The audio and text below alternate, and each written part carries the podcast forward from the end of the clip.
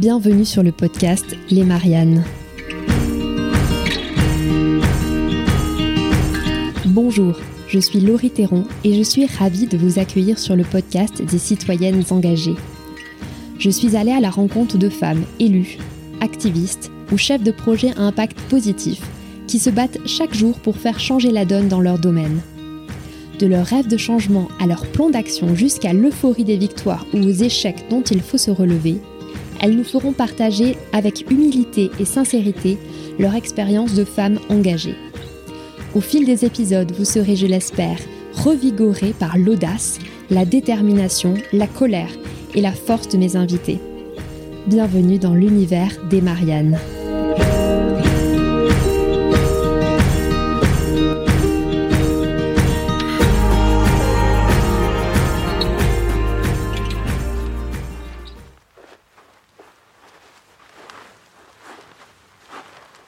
La météo était calme. C'était un soir de pleine lune. J'étais bien. Avec Pascal Tourner, on n'était pas encordés. On était tous les deux. On se regarde, on se soutient, mais on n'est pas encordés parce que s'il y en a un qui tombe, l'autre, de toute façon, il peut rien pour l'autre. Et on continue.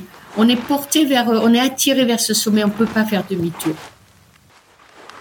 L'Everest, pour moi, ça pouvait pas être une fin. C'est qu'est-ce que je fais de ce truc? Je pensais que j'allais m'arrêter, revenir à la médecine, mais j'ai fait l'Everest. Vous pouvez pas rentrer à la maison, faire comme si de rien n'était. Dans cet épisode de rentrée, vous allez entendre la voix d'une femme exceptionnelle, celle de Christine Janin. Médecin, alpiniste, première française à avoir gravi l'Everest, première européenne à avoir signé le challenge des Seven Summits, première femme au monde à avoir franchi le pôle Nord sans moyens mécaniques ni chien de traîneau, son parcours est tout simplement bluffant. Christine Janin est une pionnière, une aventurière, mais surtout une femme de cœur exceptionnelle. Depuis 27 ans, elle dirige l'association À chacun son Everest. Elle a déjà emmené à la montagne près de 6000 enfants et femmes en rémission d'un cancer pour les aider à trouver ce second souffle qui permet de surmonter la maladie et de se reconstruire. J'ai été vraiment fascinée et bouleversée par son histoire et par son chemin de vie. Je vous invite d'ailleurs à le découvrir à travers son livre Dame de pique et femme de cœur, qui a été publié aux éditions Glénat. Il regorge de ses récits d'expédition, de ses voyages hors normes. À travers tous ces récits, Christine Janin nous donne une belle leçon de vie, de résilience, d'engagement et de générosité. Bonne écoute.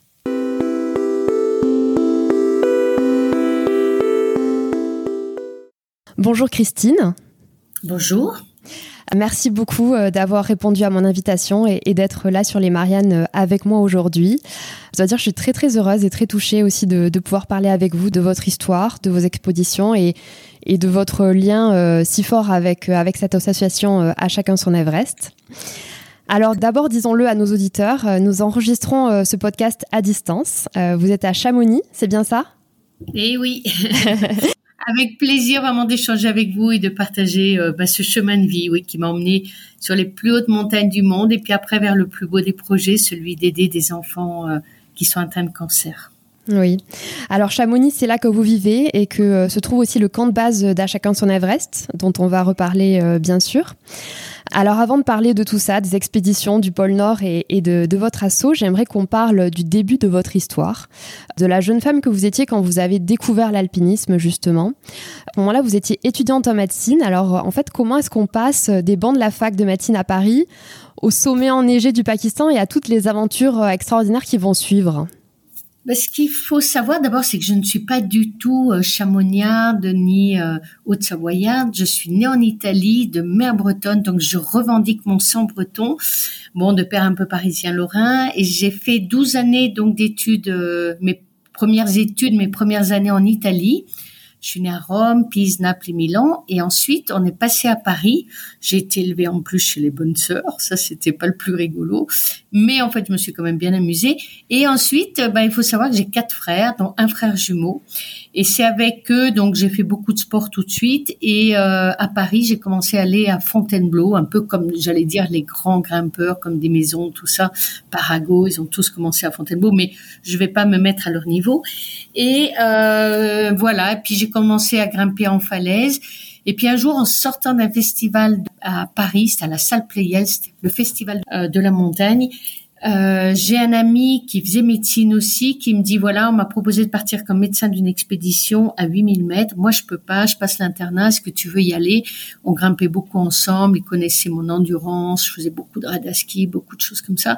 J'ai dit oui, de manière mais complètement irraisonnable, complètement non réfléchie, complètement intuitive parce que j'adorais les voyages, j'adorais le partir comme ça en expé euh, dans des lieux même si je connaissais pas. J'avais pas fait le Mont Blanc, j'étais en sixième année de médecine, donc j'étais pas forcément non plus un bon médecin.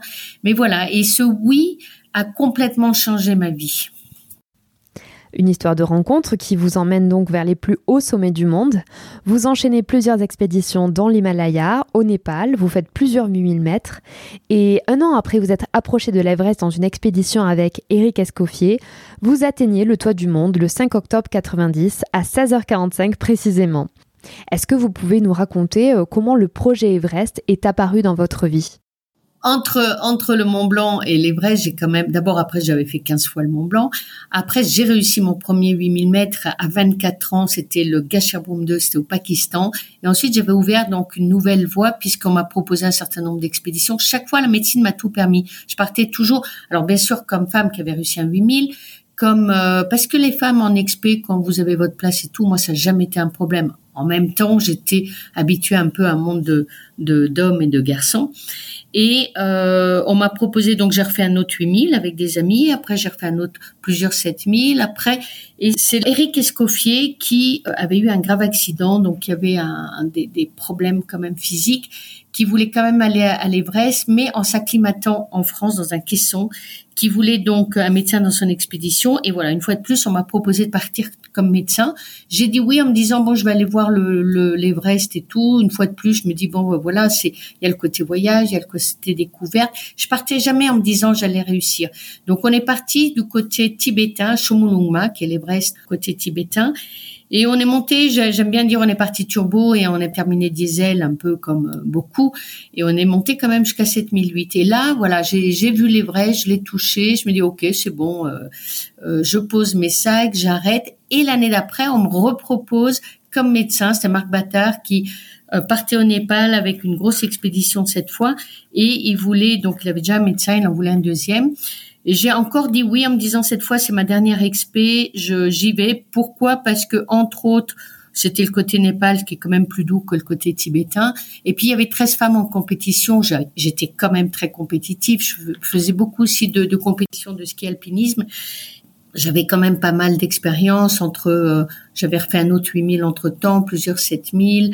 Et euh, je me suis dit non, je vais quand même y aller mais je suis libre d'échouer. Ça, ça a été aussi mon leitmotiv, c'est oser, c'est euh, aller découvrir et être curieuse et euh, oser, mais euh, en même temps libre d'échouer. C'est-à-dire que c'était pas un objectif vital. J'avais un métier et ce métier m'a quand même non seulement tout permis, permis de réussir et surtout donné cette liberté d'y aller par passion, par envie, parce que ça m'amusait, mais pas comme un objectif vital de travail. Ou... Et à partir du moment d'ailleurs où après c'est devenu du travail, j'ai arrêté.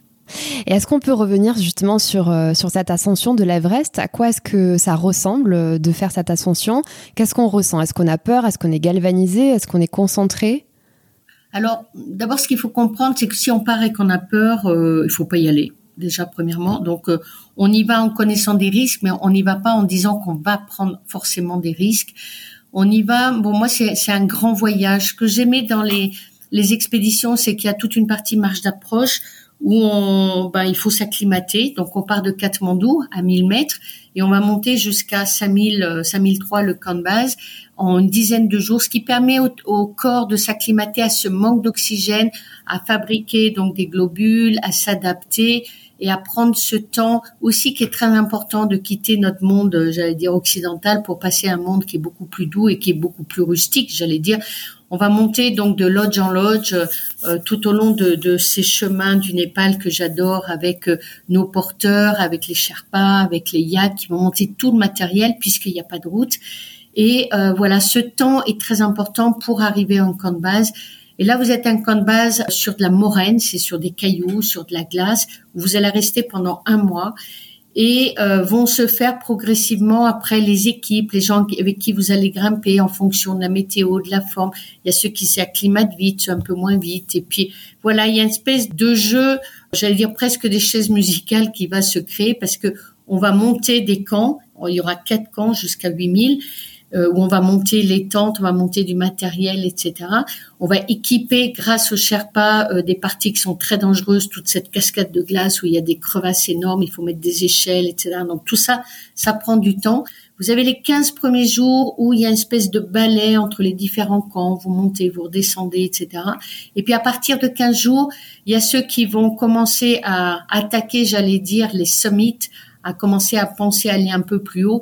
Mais tout ça se fait de manière un peu subtile, de manière euh, complètement, j'allais dire, euh, aléatoire. Et puis après, il y a le moment où il y a ceux qui vont se décourager, qui arrêtent, il y a du vent, il y a des tempêtes, il y a eu des grosses chutes de neige, il faut tout redescendre. Ce qu'il faut vraiment comprendre, c'est que des fois, moi je suis montée à 8003, il faisait froid, il y avait du vent et tout, et il faut tout redescendre. Si ça passe pas, il faut tout redescendre, quitte à repartir le lendemain ou le surlendemain, parce qu'on ne peut pas rester en altitude. Donc vous faites pas 3000 mètres de dénivelé, vous, vous allez en faire 15 000. Vous montez, vous redescendez, vous remontez, vous redescendez. Des fois, il faut redescendre, on est pris dans la tempête, vous êtes à quatre pattes là-haut. Voilà, il y a tout ce jeu où à la fois il faut rester complètement lucide, il faut pas se caler sur le voisin qui a pas le même rythme que nous, donc il faut rester en plus très humble très conscient des enjeux, savoir faire demi-tour, savoir revenir quand il faut et pas attendre le dernier moment. Moi, j'ai réussi aussi pour une chose importante, c'est qu'à un moment, j'ai senti que l'air est très froid, très sec. J'avais les bronches cramées. Je toussais beaucoup et j'ai eu cette intuition de redescendre un peu plus bas, à 4800 mètres. Il y avait un camp d'Italiens. Alors peut-être pour aller voir les Italiens, sûrement, euh, dans un camp de chercheurs italiens. Je suis restée un jour, deux jours, je, je me souviens plus. Et j'ai, je me suis reposée. Donc des fois, c'est un peu comme les grands sportifs, il faut savoir faire une pause. Il faut savoir dans la vie faire demi-tour, faire euh, reculer. Parce que quand on, on est trop fatigué, qu'on voilà, qu'on est face à un mur, on voit plus rien. À ce moment-là, j'ai pu récupérer des globules, me reposer.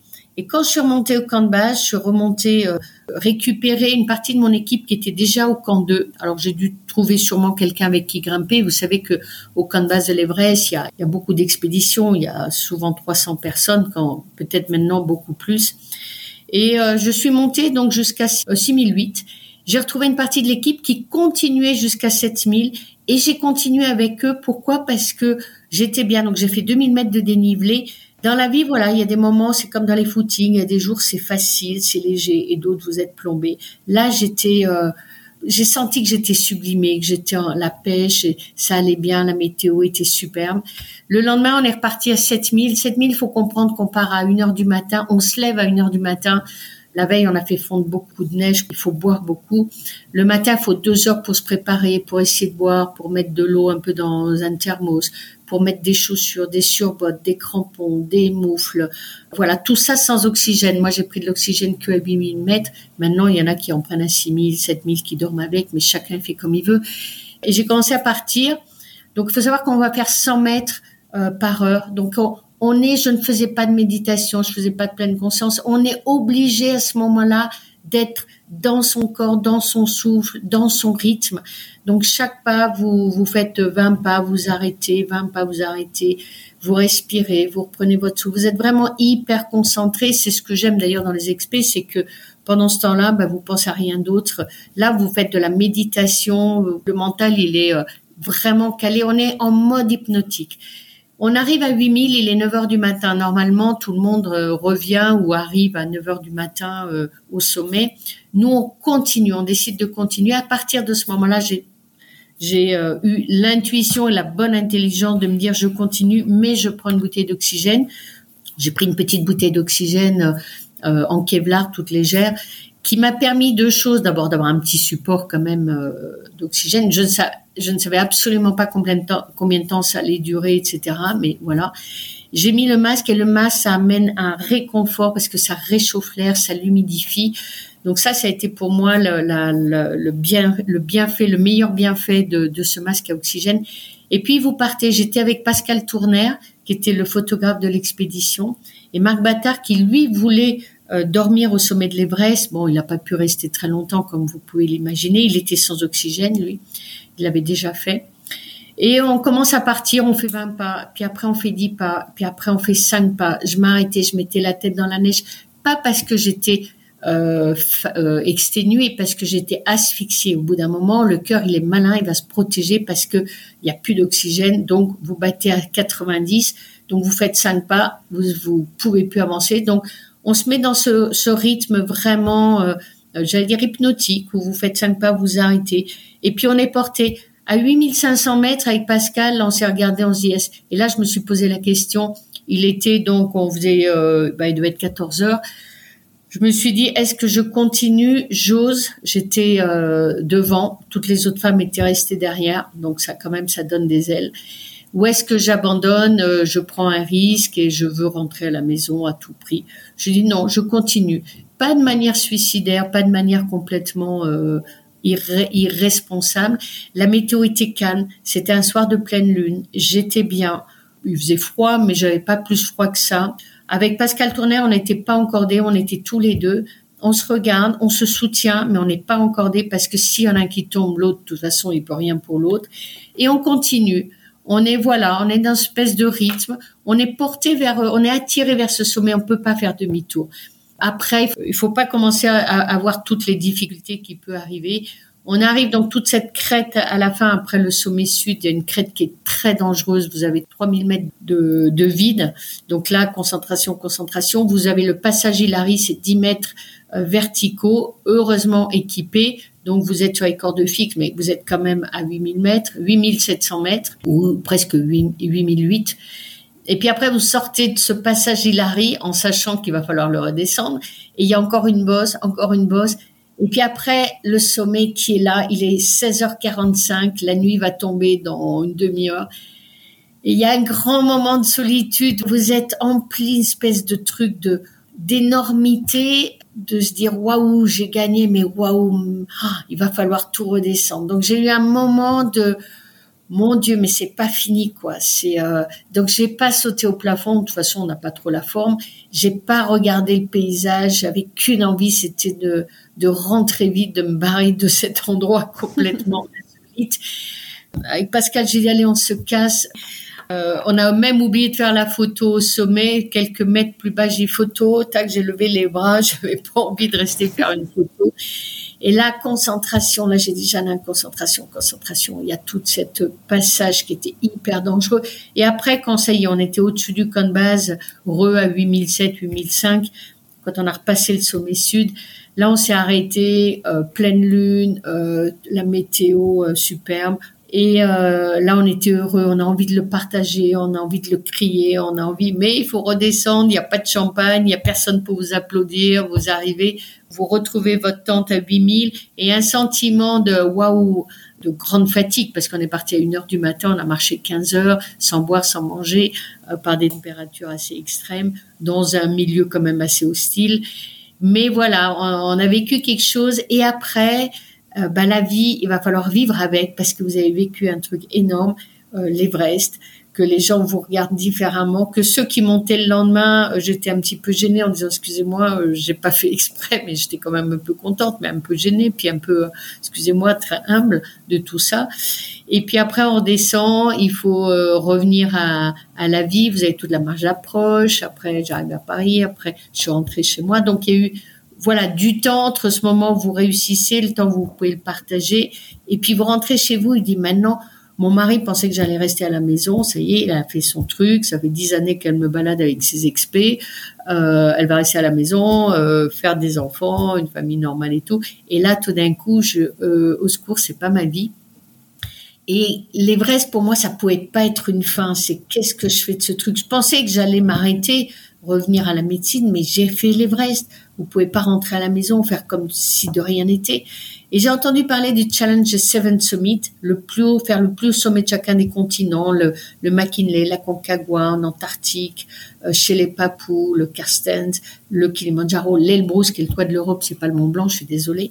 Et euh, je me suis dit, ah bah chouette, il y avait pas de femme qui l'avait fait encore. Alors je ne suis que la deuxième au monde parce que Yungo Tabei, qui était, et puis elle le méritait, qui était la première à avoir fait l'Everest, mais en 78, a entendu que j'enchaînais ce challenge. Donc, elle est partie juste avant moi terminer le dernier qu'elle n'avait pas fait, parce qu'elle avait fait le plus haut sommet d'Australie, mais pas celui d'Australie chez les Papous, qui était plus haut à 5000. Voilà, donc je suis là que la deuxième au monde. Et c'est pendant ce tour du monde, puisqu'on cherche des sponsors, des voilà des aides. J'ai eu l'aide de la mairie de Paris, donc j'avais un, laboratoire qui m'aidait, le laboratoire Johnson, qui est toujours partenaire de l'association 30 ans après, ce que je trouve magnifique. Et euh, la ville de Paris m'a dit, OK, mais vous allez voir des écoles et vous allez euh, partager tous vos sommets pour les faire rêver, pour les faire voyager tout, avec des enfants euh, dans des écoles. Donc, je suis allée voir des directeurs d'école, tout qui m'avaient présenté, et la directrice de l'école de l'hôpital Trousseau à Paris, qui est un hôpital pour les enfants, me dit, moi, Hélène Voisin, moi, Christine, je vous veux pour les enfants à l'hôpital. Je dis, ok, madame, euh, j'y serai. Et puis voilà, l'histoire a commencé comme ça parce que je suis allée à chaque départ d'expé, chaque retour d'expé de ce tour du monde, voir les enfants à l'hôpital. Et très vite, j'ai, fait ce parallèle montagne maladie. T'es où? T'es au camp 1, t'es au camp 2, ah il faut, il faut redescendre. Et puis après, il faut remonter, il faut aller jusqu'au sommet. Il y a les crevasses, les cordées, etc. Il y avait tout ce parallèle qui, pour moi, était dans l'évidence. Et puis voilà, à la fin de ce tour du monde, euh, j'ai arrêté. Mon corps, je commençais à être fatiguée, euh, mon corps commençait à me dire stop. Et puis j'ai continué à aller voir les enfants malades. Et puis un jour, il y a un médecin qui m'a dit, mais tu veux pas les emmener en montagne? Et puis voilà, ça a démarré comme ça. J'avais aucune idée, aucune envie de faire une association. C'était pas ma vie. Mais en même temps, j'étais prête. C'était le moment. Euh, les expés, j'avais fait le tour. Et si on continue, malheureusement, euh, ben, à force de jouer, vous avez l'accident qui, malheureusement, comme beaucoup de, ma génération, Béja, Boivin, Chamous, Escoffier, Chantal Mauduit, qui aurait dû être pour moi celle qui aurait pu être la première française à l'Everest parce qu'elle c'était une grande grande dame et elle avait beaucoup d'expérience à 8000. Voilà. Et de là, euh, ben, j'ai commencé sans savoir du tout où j'allais, mais j'avais un message très fort qui était celui de l'Everest d'aller jusqu'au plus haut des sommets, qui pour eux est le plus beau puisqu'il s'appelle la guérison. Oui, alors justement, quatre ans après votre Everest, vous décidez de, créer cette association qui est née euh, du fruit de tous vos échanges et de toutes vos rencontres avec les enfants euh, pendant lesquelles vous leur avez insufflé euh, du rêve, de l'évasion, du courage. Pourquoi est-ce que vous vous concentrez sur, sur la phase de l'après-cancer avec à chacun son Everest? Vous avez emmené près de 5000 enfants. Qu'est-ce qu'ils viennent chercher? Qu'est-ce que vous leur offrez pendant leur séjour? Comment ça se passe et avec quoi ils repartent? Alors, ce qu'il faut savoir, c'est qu'effectivement, au début, je savais pas très bien ce qui allait se passer, mais je savais très vite que euh, ces gamins, ils étaient très courageux, ils avaient une volonté absolument, et eux m'ont donné de telles leçons de vie que j'ai décidé de continuer. Parce qu'au début, je savais pas très bien. J'ai fait les premiers séjours, mais par contre, j'avais osé les emmener sur la mer de glace, faire un sommet de 800 mètres de dénivelé, dormir dans un. Et je me suis rendu compte que ils y arrivaient qu'il fallait juste les accompagner, les prendre par la main, leur dire tu es capable, tu peux le faire. Donc petit à petit, j'ai compris le, ce que je pouvais leur apporter, j'ai compris le message, j'ai compris pourquoi l'après-cancer, parce que quand ils sont fatigués, ben il y a un moment, il faut le temps de guérir. Mais quand vous êtes arrivé à un sommet, quand vous êtes euh, dans, dans, tout ce chemin, il y a un moment où on vous dit ça y est, maintenant tu es guéri, tu rentres chez toi il n'y a plus de traitement, tu n'as plus besoin de venir me voir, tu viens de me voir dans six ans, euh, six mois, pardon. Et ils sont dans un espèce de programme qui est très euh, guidé avec beaucoup de rendez-vous et tout. Puis après, on leur dit voilà.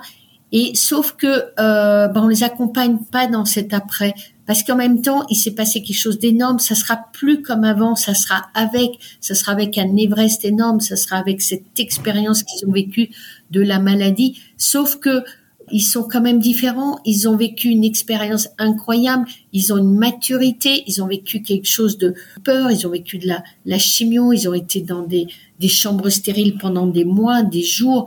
Et il faut leur prouver, il faut les accompagner et leur expliquer que voilà, ils ont vécu quelque chose d'énorme, mais ils sont pas moins bien que les autres. Ils sont presque mieux parce que la maladie leur a apporté une expérience de vie, une leçon de vie incroyable qu'ils ont réussi et euh, il faut leur prouver juste avec tout ce qu'on leur propose de marche, d'escalade, de d'échange, euh, entre qui peut comprendre l'Everest Personne peut comprendre si on l'a pas vécu. Donc je leur permets de se rencontrer petits, hein, même 7, 10 euh, ans, euh, et des plus grands encore plus, de permettre de rencontrer d'autres en dehors de la maladie, de pouvoir partager, et puis ils vont pouvoir partager et, écouter les expériences des autres. Et, vous verriez ces petits en train de parler de la maladie, parce que je leur fais faire un espace de parole en disant moi je vous ai parlé de l'Everest, vous allez me parler du vôtre, et vous verrez comment ils parlent de la maladie, de, tout ce qu'ils ont vécu, mais presque en, riant parce que bah, ils sont, euh, ils ont, ils ont gardé cette âme d'enfant.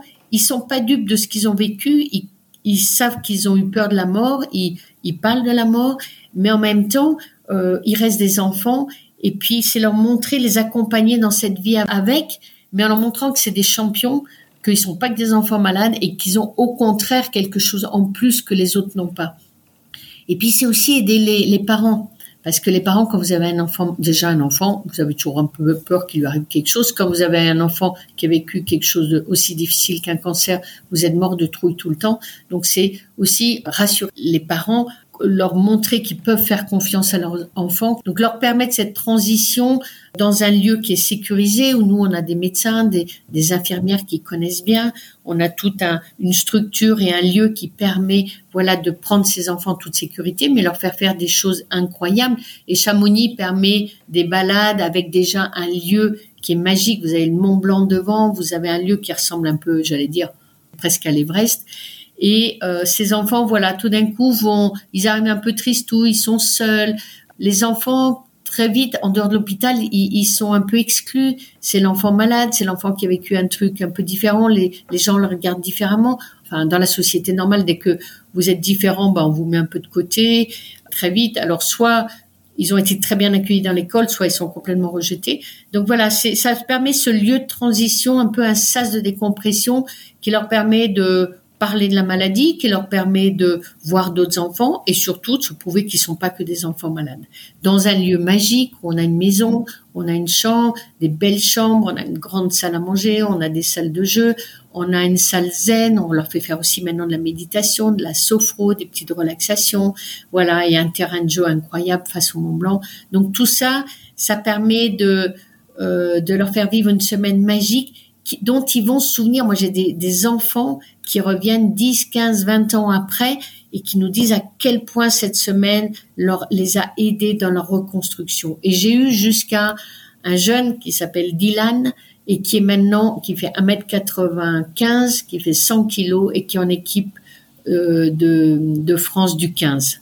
Donc c'est pour vous dire à quel point euh, Ouais, et, il était revenu passer une journée avec nos enfants, mais tout ému en disant, mais tu sais, cette semaine m'a vraiment aidé à me reconstruire, à croire en moi et croire en tous mes rêves. C'est absolument formidable. Et vous avez décidé ensuite d'élargir les activités d'À chacun son Everest aux femmes atteintes de cancer du sein.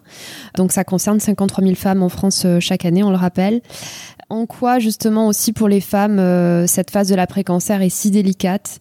Et là encore, qu'est-ce que vous leur euh, proposez? Comment est-ce qu'elles euh, est-ce traversent cette phase de soit de, la thérapie ou et de la guérison avec vous?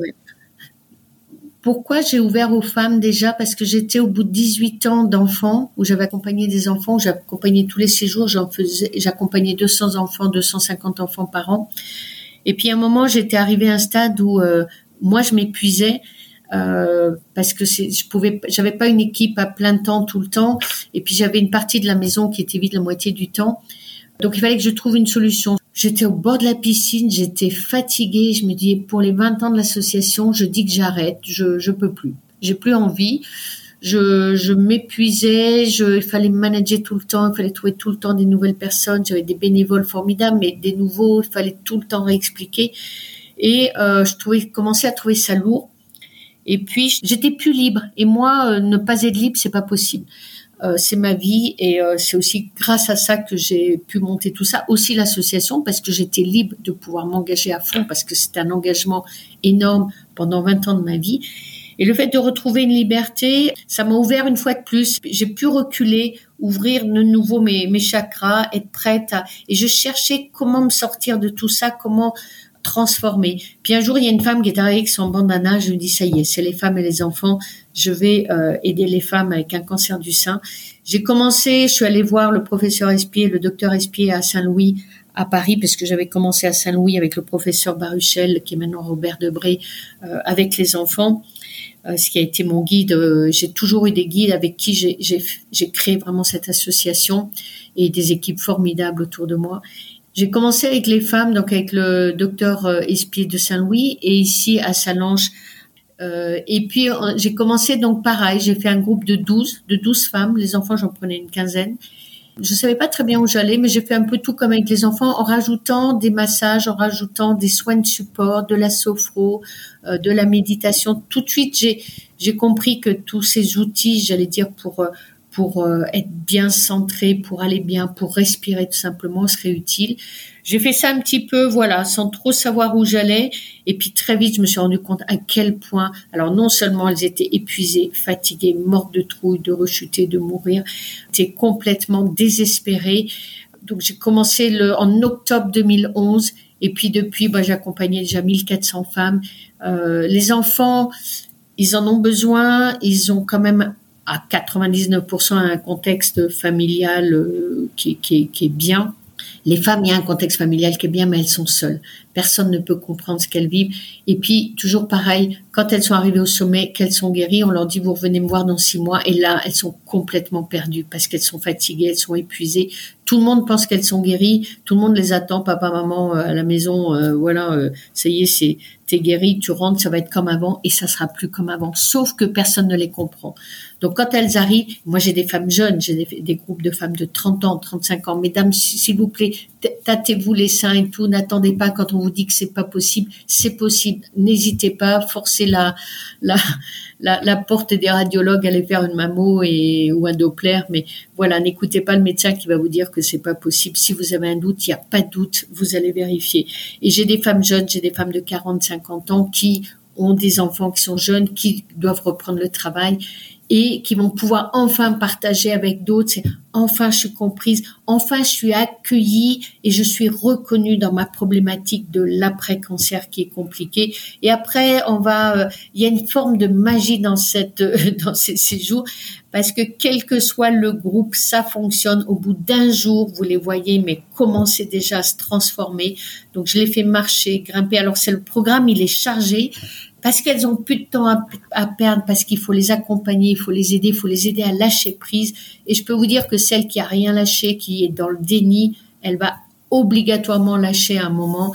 Donc ça va être de la sophro, de la méditation, du yoga, des espaces de parole, des, des entretiens de psy, de nourriture, de voilà, tout est fait pour que il y a un moment, d'abord, elles ont plus le temps de penser à leurs peurs et à leurs problématiques, mais surtout, elles vont nous les déposer. Quel que soit le chemin de vie, euh, on peut pas savoir demain ce qui peut se passer, mais au moins leur redonner l'envie, leur redonner la pêche, leur redonner l'envie de vivre, d'aller jusqu'au bout de leurs rêves, quel que soit euh, ce qui peut se passer. Malheureusement, j'ai pas de baguette magique. Il y en a qui malheureusement vont partir, mais euh, les autres et, et, même elles, au moins vont retrouver une envie de vivre, une joie et surtout un groupe. Elles gardent des liens incroyables, indescriptibles et euh, indestructibles surtout, et elles gardent des liens, elles se revoient, etc. Elles sont plus seules. Oui, il y, a des histoires formidables dans votre livre Dame de pique et Femme de cœur. Justement, on peut lire euh, des pages extrêmement touchantes euh, d'histoires de femmes qui, viennent avec leur douleur et qui les déposent, comme vous avez dit. Et on sent bien qu'il se passe des choses assez fortes euh, lors de, lors de vos séjours à la Maison Valo. Vous savez, je suis portée parce qu'il y a un moment, on pourrait dire comment j'avance, comment je tiens tout ça. Ça fait 26 ans, j'ai accompagné plus de 6000 personnes. Et puis là, pendant la période de Covid, j'ai accompagné des soignants aussi parce que tant qu'à faire, la maison était fermée, autant continuer à être utile. Et j'ai un espèce de, maintenant de, recette magique qui marche avec ce lien, ce, mix entre des soins du corps, parce que le corps s'aide à guérir, il faut, il faut marcher, il faut respirer, il faut faire du sport, du du psychique parce que du psychologique parce que ben il faut euh, accompagner toutes ces souffrances parce que derrière il y a de la souffrance il faut les déposer. Et puis du spirituel avec de la méditation du yoga et tout. Et tout ce mix et cet échange se partage entre elles surtout. Et c'est ça qui fait un peu la magie de le lieu.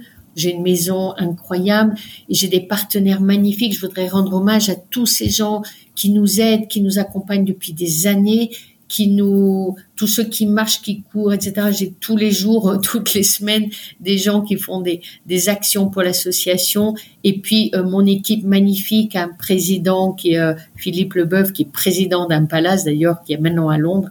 Et puis mon assistante Carole depuis 30 ans qui est à mes côtés. Et on a fait un duo absolument magique. J'ai pas voulu tout ça. Et c'est c'est aussi dire que la l'Everest, voilà, m'emmener sur un autre chemin de vie. Le cancer, qu'est-ce que j'en fais? Moi, je l'écris cancer, Q-A-N-D-S-E-R-T. Comment je vais m'en servir? Qu'est-ce qu'il est venu me dire?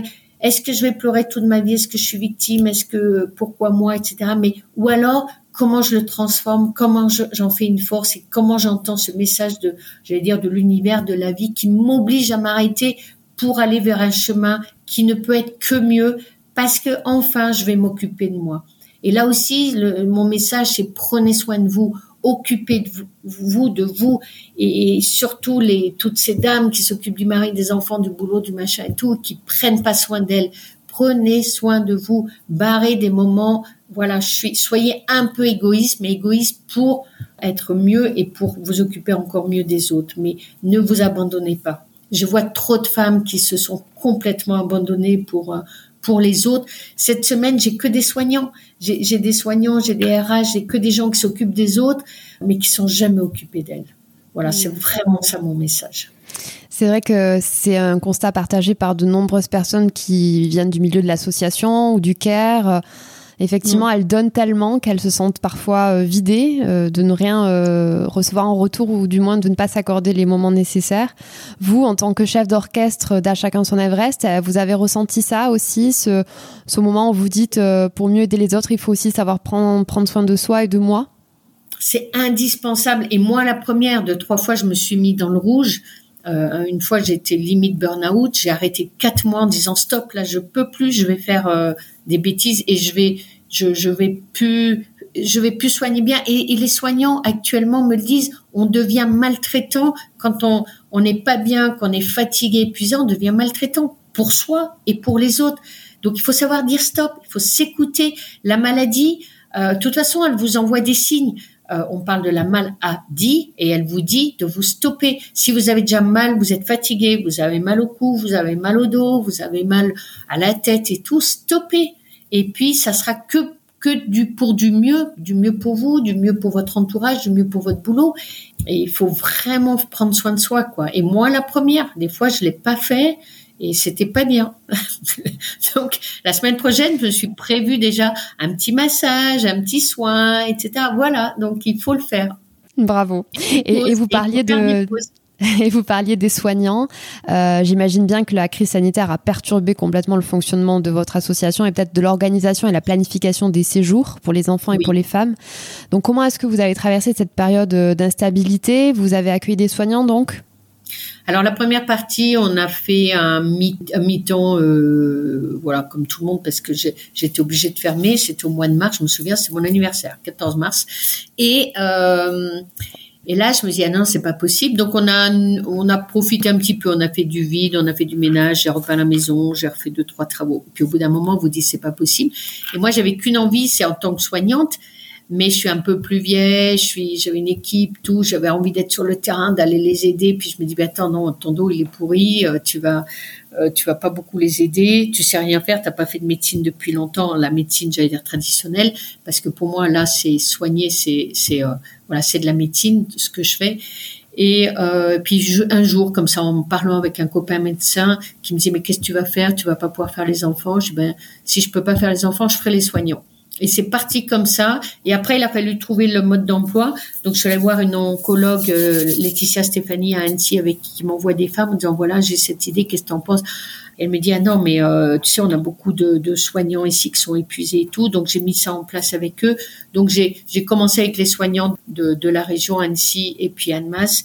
Et puis, j'ai accueilli sur des séjours de deux, trois jours et euh, j'ai accueilli des soignants, je peux vous dire, dans un état de stress, de fatigue, d'épuisement, des cadres hospitaliers en pleurs, n'ayant plus l'énergie, ayant peur aussi de ce qui arrivait, ne pouvant plus soigner correctement. Mais et en deux jours, justement leur permettant de prendre soin d'eux, de partager, d'être écoutés, de pouvoir poser aussi leur sac et les coucouner. Euh, je, leur permettais de retrouver une énergie qui, euh, certains RH me disaient, qui durait toujours parce qu'on leur a donné des outils, on leur a voilà permis de prendre soin d'eux et, et, surtout de leur faire comprendre à quel point il fallait qu'ils se protègent aussi. Mais j'ai vu des soignants, mais dans un état euh, et qui doivent être encore actuellement. Hein, c'est euh, il y, en a beaucoup qui sont arrivés en disant c'est la première fois qu'on prend soin de nous. Et, et, Dieu seul sait si on a besoin d'eux et Dieu seul sait s'ils font un travail formidable. Et il n'y en a pas un qui m'a. Ils sont tous arrivés en disant mais je peux pas m'arrêter parce que euh, et après je vais abandonner l'équipe et tout. Ils ont besoin de moi, etc. Donc euh, allant jusqu'au bout. Euh, là, quand on disait que c'était des guerriers, c'est vraiment des guerriers, mais dans le sens euh, aider. Et puis là où je suis un petit peu en colère, c'est qu'on a distribué beaucoup, beaucoup d'argent euh, pour euh, beaucoup de choses et très bien euh, pour les toutes ces entreprises, surtout dans l'hôtellerie et la restauration et puis dans le sport, tout ça, etc. Mais pour les hôpitaux, on n'a pas fait grand-chose et pour les, surtout les soignants, on n'a pas fait vraiment beaucoup grand-chose. Christine, on se dirige vers la fin de notre entretien. Euh, J'aimerais vous poser euh, quelques dernières questions d'ouverture euh, pour que vous puissiez aussi nous partager votre très belle philosophie de vie parce que c'est vraiment ce que je trouve. Vous avez une philosophie de vie qui est vraiment incroyable et très inspirante. Donc vous dites Merci. souvent que vous croyez au chemin de vie et que l'Everest vous a permis aussi de, de découvrir et de vous saisir de votre chemin de vie. En tout cas, c'est ce que je ressens. Comment est-ce qu'on le trouve son sens et son chemin de vie et sa mission? Vous savez, tout ça, je l'ai pas voulu, je l'ai pas choisi, j'ai juste dit oui, j'ai accepté, j'ai suivi mon intuition. Faut suivre son intuition. L'intuition, c'est le cœur. Le cœur, il a toujours raison. Le nombre de fois, on dit ah ouais, je devais y aller, je savais, puis en fait, j'ai choisi parce que le mental, il vous emmène ailleurs. Et puis après, il faut euh, j'aime bien dire, il faut demander à l'univers, mais il faut savoir déjà de quoi on a besoin et d'être à l'écoute de ses besoins et puis oser. Parce que le pire, c'est quoi? C'est ben, je me serais trompée, mais en même temps, j'ai appris des choses. Et moi, je me suis beaucoup trompée. J'ai pas toujours fait bien. J'ai appris parce que manager, c'est la pire des choses, c'est la chose la plus compliquée. Mais petit à petit, j'y ai cru, j'ai tenu, j'ai tenu parce que je savais que c'était juste et tout. Puis j'ai j'ai osé, j'ai appris, je me suis trompée, ben c'est pas grave. Il y a des gens qui m'ont soutenu, qui m'ont aidé. Puis il faut, faut être à l'écoute de tous ces signes. Vous savez, moi j'aime bien toutes ces synchronicités qui en sont pas et qui euh, euh, qu'il faut savoir saisir. Par contre, il y a des gens qui vont dire, tu eu de la chance, oui, mais j'y suis allée, j'ai osé.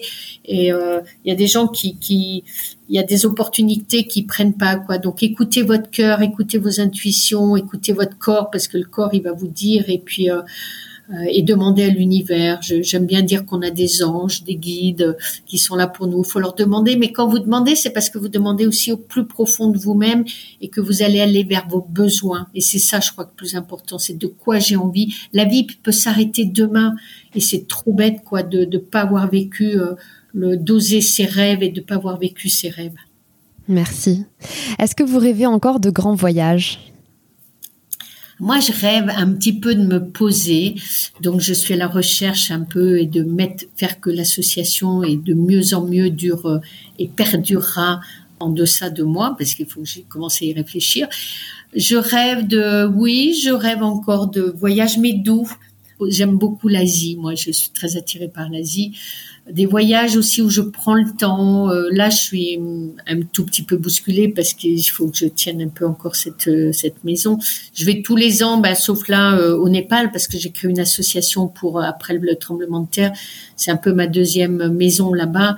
Et on a reconstruit avec Bikram parce que j'ai un, j'ai mon petit protecteur là-bas au Népal que vous découvrirez dans dans le livre. Mais donc j'ai mes petites familles que j'aide, que voilà. Donc j'aime aller au Népal et j'aime l'Asie avec tout ce côté. Euh, c'est de leur philosophie en fait où c'est namasté, ils sont dans l'accueil, ils sont dans le sourire et euh, voilà, je suis bien là-bas. Donc oui, je, je rêve encore de, de prendre du temps par contre un peu de prendre soin de moi un petit peu plus et de profiter des dernières belles années qui peuvent me rester euh, pour faire encore quelques beaux voyages. Mais très doux, je vous promets, je monte plus à 8000. Quel message euh, vous souhaitez euh, faire passer aujourd'hui et comment est-ce qu'on peut aider à chacun son Everest? Bah, Pour nous aider, déjà, il faut aller sur le site, nous mettre un petit mot et voilà, si vous avez des compétences, des envies. Euh, voilà, il y a différentes façons de nous aider, de courir, de marcher, bien sûr financièrement, mais pas que. Voilà, ça c'est une première chose. Deuxièmement, euh, bah, le message, prenez soin de vous, osez votre vie, osez vos rêves et puis euh, si c'est juste, ça va se faire. croyez euh, jusqu'au bout à vos rêves et allez-y. Merci beaucoup Christine. On va terminer sur ce magnifique message et pour moi c'était vraiment un honneur de, de recueillir votre, votre témoignage. Merci. Merci, namasté. Namasté. Pour terminer, je dédie cet épisode à mon amie Julie. J'aurais tant aimé qu'elle puisse aller à Chamonix dans les pas de Christine Janin. Où que tu sois Julie, je pense à toi.